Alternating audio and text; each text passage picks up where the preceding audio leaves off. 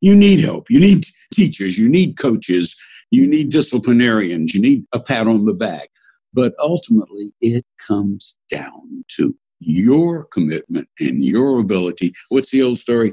There's no I in team, but there is a you in success. Welcome, everyone, to Do Well and Do Good. You're here because you have the desire to create financial freedom, but you also want to make a powerful, positive impact on the world. This podcast exists to tell the inspiring stories of men and women who have achieved both people who do well and do good. I'm your host, Dorothy Ilson, and I'm here to help you discover proof that individuals have the ability to make a massive impact. Hey, everybody, and welcome back to the show. I'm so excited to introduce to you today's guest, Harry Maziar. Harry served as president of ZEP Manufacturing Company for 27 years, and during his tenure, ZEP became an international leader in the specialty chemical industry. As a sales representative, Harry was so successful that he was named the company's first director of sales, and he led a 2,000 salesperson team to produce double digit growth for 25 straight years absolutely incredible. So incredible, in fact, that Bernie Marcus, co founder of the Home Depot, called Harry one of the greatest salesmen of all time. He eventually retired as chairman of the chemical division of National Service, then a publicly traded New York Stock Exchange company. Now, Harry's focus is on his philanthropic endeavors in his hometown of Atlanta, as well as on his book Story Selling Sage Advice and Common Sense About Sales and Success. The reality is is that regardless of what we're doing, every single one of us is selling, either selling ourselves, selling a product or a service. Sales is relevant to all of us. And so this conversation is going to be especially enlightening. And you'll hear a bit about story selling and what you can find in Harry's book if selling is something that you want to improve on. Now, before we jump in, I want to encourage all of you to head to dowellanddogood.co backslash join because on that page, you can sign up for my email list. But not only will you get on that list and be able to hear what episodes are coming out, but I will also donate one day of clean water to a family in need when you sign up. So that link again is do well and do dowellanddogood.co backslash join. And I'm so grateful for your help in giving back. So with that, here's my conversation with Harry Maziar. Harry, thank you so much for coming on the show today. I'm excited to have you here. It is a pleasure, Dorothy, to be with you today. Oh, thank you. Well, you know, before we dive into your book and, and your career, I'm hoping that you can sort of set the stage for us. What was life like for you growing up, and what were some of the beliefs around money and success that were instilled in you as a child? Well, I was born at a very early age. Uh, I'm yeah, pulling your leg there. Okay. Most of us are born at very okay. Uh, to actually immigrant parents. Uh, father immigrated from Russia at about 20. So I am a first generation uh, American.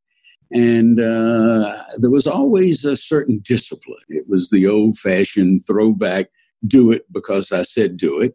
And I'm not going to hold your hand and I'm not going to tell you to go do your homework. Eh, that's your responsibility. And so there was an air of, uh, I won't say maturity, but expectation when I was growing up that uh, there was little frivolity. It was serious. My dad was uh, from sun up till sundown, worked in a little grocery store that he owned. And uh, I helped out as a youngster and making a living and being self disciplined and staying on the straight and narrow path and doing the right thing was just a part of my upbringing.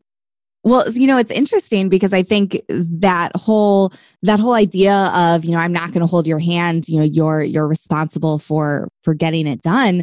Um, that's really what creates a great salesperson. Would you agree? I think self-discipline absolutely is a key element of success. And I think self reliance and knowing that uh, I love those 10 words that have sort of been a guiding principle for me 10 two letter words, Dorothy. Here they go. If it is to be, it is up to me. And again, so simple, but yet so profound in what it implies. And that doesn't mean that life is a total do it yourself project. You need help. You need teachers. You need coaches. You need disciplinarians. You need a pat on the back. But ultimately, it comes down to your commitment and your ability. What's the old story? There's no I in team, but there is a you in success. Oh, I love that. You know, so how did you get into sales when you were starting your career? Well, I started selling Coca Colas. This is the Coca Cola town, Atlanta, Georgia. And I had a little Coca Cola stand on the front yard, you know, on the curb. And as people would come by, I would flag them down and try to sell a Coke for a nickel in those days. and there, I from there I sold uh, football colors or pennants outside football stadiums, the buttons that you would buy that you know depicting the school or the pennants that people waved. And I sold shirts on Saturdays, and I sold shoes on Saturdays. I was just always selling something. I didn't know exactly what I wanted to do when I grew up, but having uncles and my parents who were always in the grocery business and lived by, by the store, above the store, next door to the store, while I didn't know what I wanted to do, I just did know that I didn't want to do it in an apron. And so I wanted to do something else. And uh, again, sales was an easy entry area. Uh, I like people. Uh, people for some reason listened to me, would agree with me, and uh, it was uh, not that difficult uh, to, uh, as long as you knew your product, as long as you treated people fairly, as long as you showed up on time, in time, enough times, it was a success pattern that is so replicable that anyone can do it who will absolutely commit themselves to it. You know, at ZEP, we were blessed with a very large, diverse sales force 2,000 men and women. And, you know, there's no such thing as a born salesman. Have you ever looked at a birth announcement today, born was a salesperson? No, I'm not. of course. So, again, people uh, learn to get along. They learn their product. They learn what motivates people. They learn how to follow up. And, you know, again, I, I loved sales. I was comfortable doing it. I liked the independence of it. I liked the fact that I set my own wages. As a result, the, the more you sell, the more you make. So again, it just fit. It doesn't fit for everyone but most people can sell. In that diverse sales force, that was not the typical or prototype.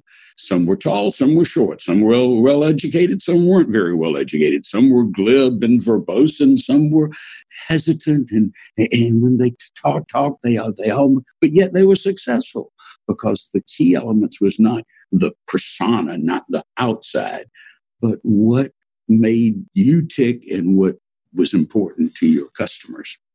Well, so I'm curious what this transition was like for you going from you know, being a sales representative yourself to leading this team, this massive team of, of salespeople. Because, you know, for you, you kind of had, you had that in you, you know, you'd been selling since you were a kid, you know, you were comfortable with it. Um, but I imagine, you know, with 2000 people, certainly not all of them, uh, you know, had that intrinsic comfort with sales. So was that a difficult transition for you, you know, going from, you know, leading yourself to, you know, leading all these other people and getting them to produce those kinds of results? No, not really. I mean, some of the principles still apply. Uh, again, treat people as they want to be treated, uh, recognition and reward, making sure they were prepared for what you challenged them to do showing them that there was a pot of gold at the end of the rainbow if they were willing to sacrifice to, to get there. Motivation, but not just hype. You know, what do they call that? Edutainment, you know, when you bring in these outside speakers. I mean, it's wonderful for 30 minutes, but if it doesn't stick and if it's nothing you can take away and apply and put to work, it's just edutainment. And you want it, entertainment's important, education's important, putting them together, though, it must have substance and it must have some ability to remain with you that you can transmit. And so, my enthusiasm for sales, my hands on approach to a sales force, my visibility to the sales force, my uh, recognition of what they were being challenged with every day helped in that transition. It also helped in my credibility because they said, Oh, Harry's been there maybe I will listen to him. He's done it. And does that mean that you have to hit 300 to be a hitting coach? No. There, there, are certain principles of swinging a bat and positioning that some people can transmit better than they can implement themselves. Well, again, I wasn't the world's greatest salesman, in spite of what Bernie Marcus said. But, but the point is, I was good enough to recognize what worked and what was right and what was wrong. And that, that transition was not a difficult one. And uh, I enjoyed it. I've, I've enjoyed every role that I've served in. I'm blessed in that regard. Incredible. Well, you know, coming out of this, you know, unbelievable career that you've had. And um, you know moving into retirement you had this vision of of your book of story selling. So i'm curious you know what what did you see as being missing in terms of you know the landscape of education around selling? And what were you looking to you know bring to the conversation with your book? Again selling is more than features and benefits. Selling is uh, passion, selling is emotion, selling is building friendships. And each week for 27 years, I wrote a sales letter at Zep. And the end of the first, there's about three pages. The first page was something motivational, a story from Zep land, something that I had read that I thought was appropriate to share. The second page was happenings, you know, a price increase, a discontinuation. The third page was a close, and it ended with a Harry's hint in a little box a little simple axiom, a little principle that, like like appear on church bulletin boards all over the world, you know. And the reps used to tell me, Harry, I don't read the first two pages for that garbage. I just go to the third page to read the hints. and uh, I love the hints. And, uh, you know, things like selling is a trick, but it isn't trickery. Things like uh, failure is the path of least persistence. Things like there's a mighty big difference between good sound reasons and reasons that sound good. uh, again, the best place to find a helping hand is the end of your own arm. Right. Type things. And and I took these and each of those hints became a chapter title. And people said, Harry, you really ought to share that. And for years, people said, do it, do it, do it. And I finally got around to it. Uh, Nike, what does Nike say? Just do it. Mm-hmm. I finally said, Harry, just do it now. And again, that urgency is important. And so the, the 50 chapters in the book, each is, is a story. Uh, that has meaning and purpose and is motivational in a way. It's not a how to sell a product, it's a why to sell a product. It's what's important to people. They're life's lessons and principles that hopefully people can apply in their own activities, whether they're selling or what, whether they're teaching or whatever they may be doing.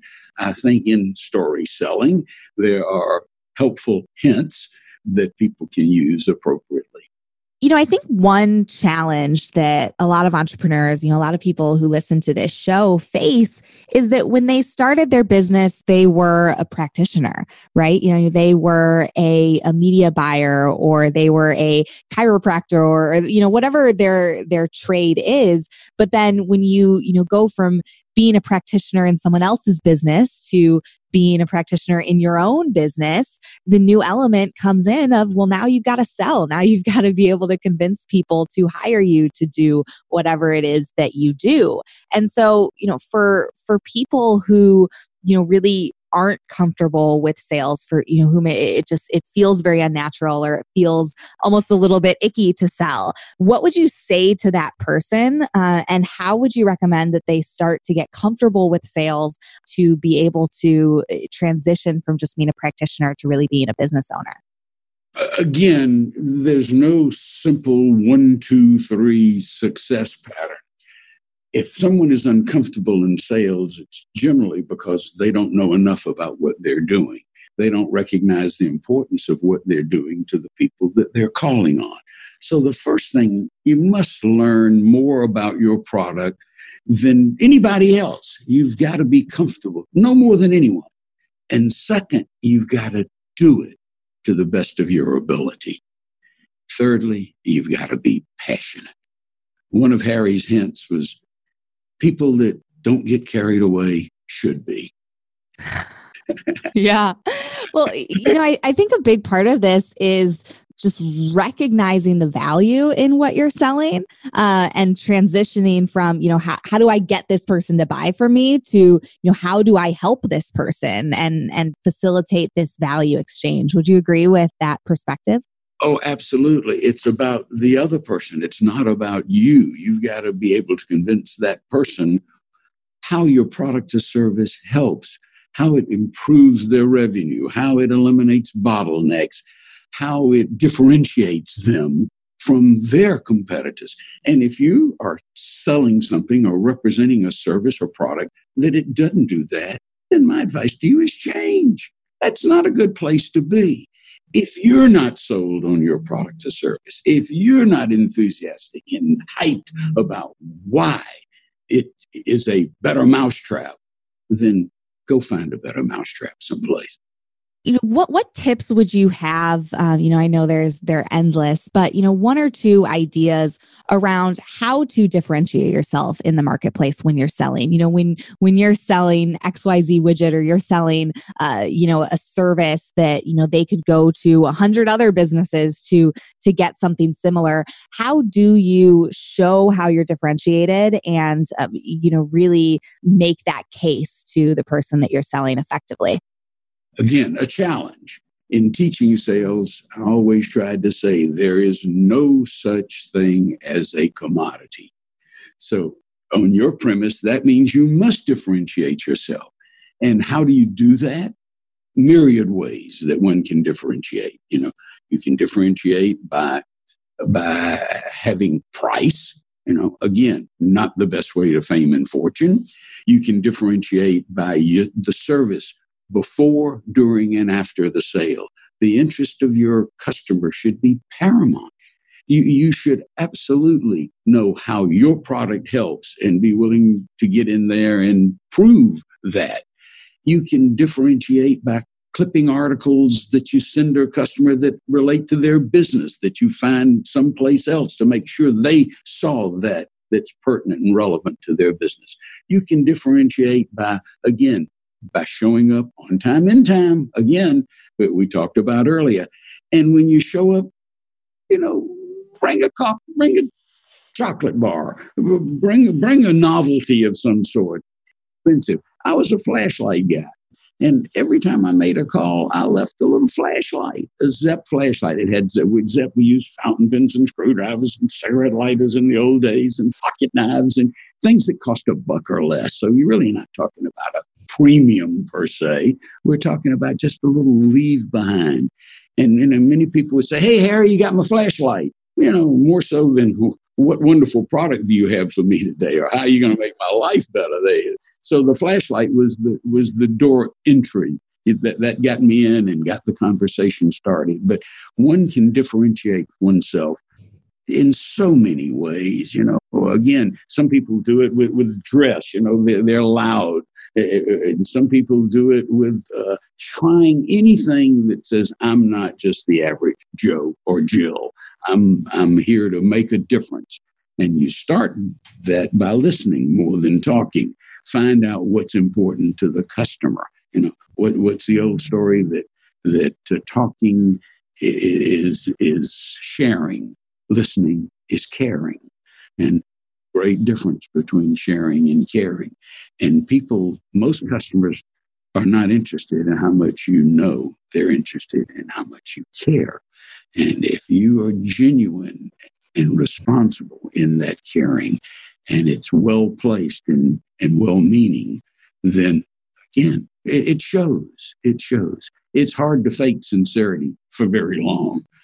Yeah. You know, I think one of the best ways to do that is to ask a lot of questions. I mean, I was actually on a sales call uh, pretty recently where someone was trying to sell to me and uh, you know instead of instead of taking the time to actually understand you know who i was and and what perspective i was approaching the conversation from they really just kind of jumped straight into uh, to pitching their product. And so they were pitching it in a way that you know really wasn't relevant to to me and to my situation. And so um, one thing that i found valuable in selling for my agency is to you know hold back the urge to you know talk about those features and benefits until i've asked enough questions to really figure out uh, you know what's important to the person on the other end of the phone. And so a- any thoughts around that or you know and how to do that effectively? For sure. Uh, you know they talk about the 80-20 rules in business. Well that's a pretty good template for sales too. You ought to be listening 80% of the time talking 20% of the time. You ought to be asking questions that you learn so much. You know, you already know what you know. So the only way you can learn is to ask and listen. That way, you find out what's important to the customer, what are the issues that that customer is facing, what solutions or resolutions is he or she looking for. Again, and you do that through effective questioning. It's as important it's any part of sales success. There's no question about it. Uh, you must learn to listen. Good salespeople are, are good listeners.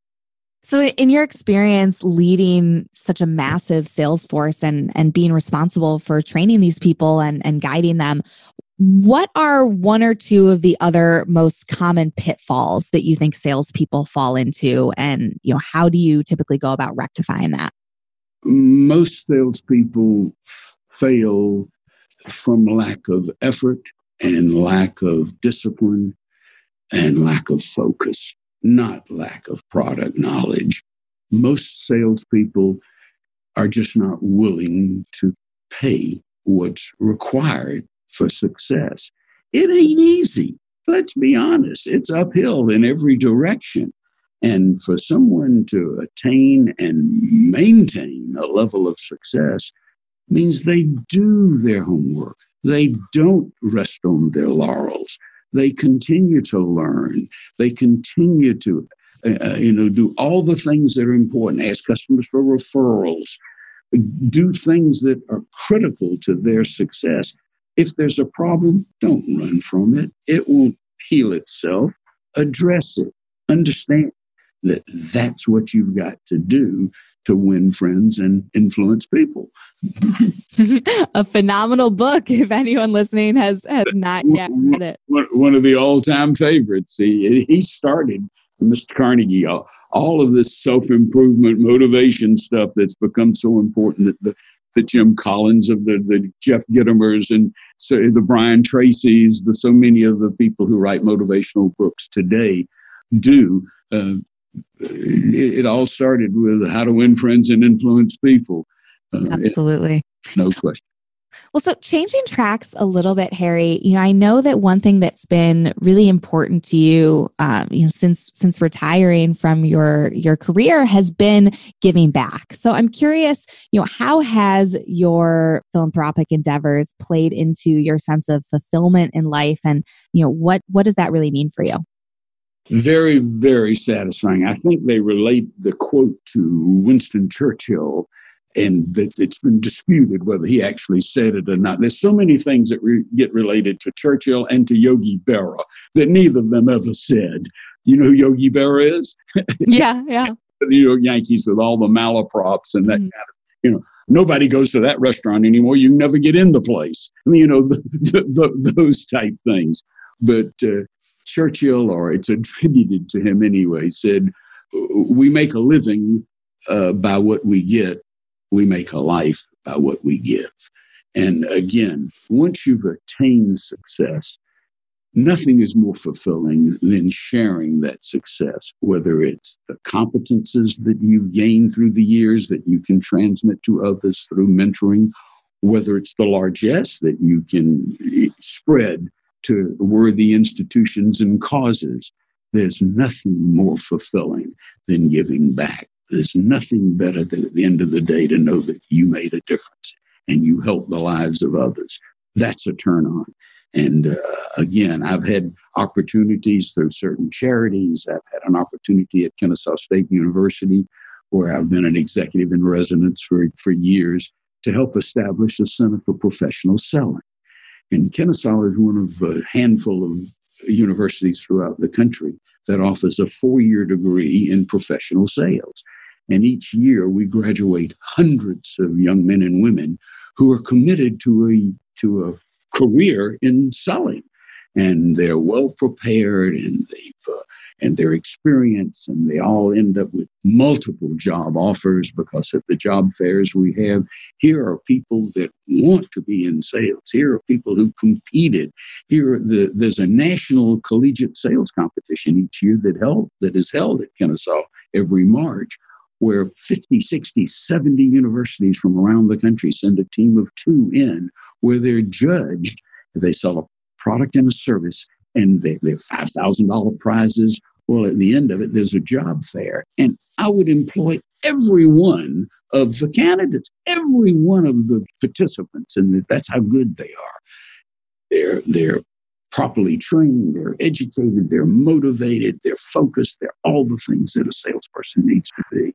So, again, giving back is, is a great, great privilege the, those who can. And it doesn't have to just be with monetary means, means. It can be coaching kids, it can be helping the disenfranchised, it can be so many ways that people give back. But my advice is if you really want a full life, it's not just about getting, it's about giving. Mm-hmm. Well, I couldn't think of a better note to end on than that one, Harry. So, you know, before I let you go, talk to me a little bit about who should go pick up your book and you know where they can go to uh, to get story selling. Well, the answer to that is pretty simple, Dorothy. Everybody should go pick it. I don't know how people can make it without story selling, not story selling, story selling we all tell stories. I mean, from childhood up, everybody's telling stories. But selling stories allows people to find relationships and examples that I think are pertinent and that they can use. The book is in some Barnes and Nobles, but obviously Amazon is the place everybody goes for books. Mm-hmm. It's uh, it's uh, both in electronic form and in hardcover form. And uh, again, uh, it, it's 50 simple stories, read time about an hour and a half. And uh, again, it's uh, that the chapters are all independent, so one doesn't have to read it and say, Where was I? It's a, the bathroom book. You can pick it up anytime you want and read a chapter or two. And hopefully, your listeners will find it helpful and, and informative and entertaining. And uh, that's what my mission was, and that was the intent. I love that you answered the question that way because I think for everyone listening right now, one thing that you have to understand is it does not matter what you are doing. It doesn't matter if you are an entrepreneur who's selling your own products or services. It doesn't matter if you, you know, work for a company and and you're just trying to sell yourself to your boss, to you know, the the people in your life. You are always always selling. And so these lessons that Harry teaches are applicable in so many different areas in our lives, you know, regardless of whether or not sales is uh, is your job description. So we will link to the book on Amazon in the show notes, so you can head there to uh, to pick up that copy. And um, Harry, I really can't thank you enough for doing this with me today. It's been a lot of fun.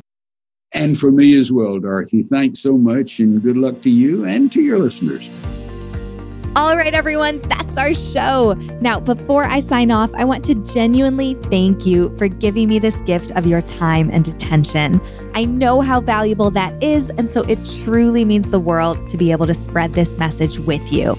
Now, if you are getting value from this podcast, the most helpful thing you can do is to leave a five star review and share this with your friends. Post a screenshot to your Instagram stories or even text the link to someone specific that you think would find value in this also. So, with that, I hope this episode has inspired you to do well and do good, and I'll see you back here next week.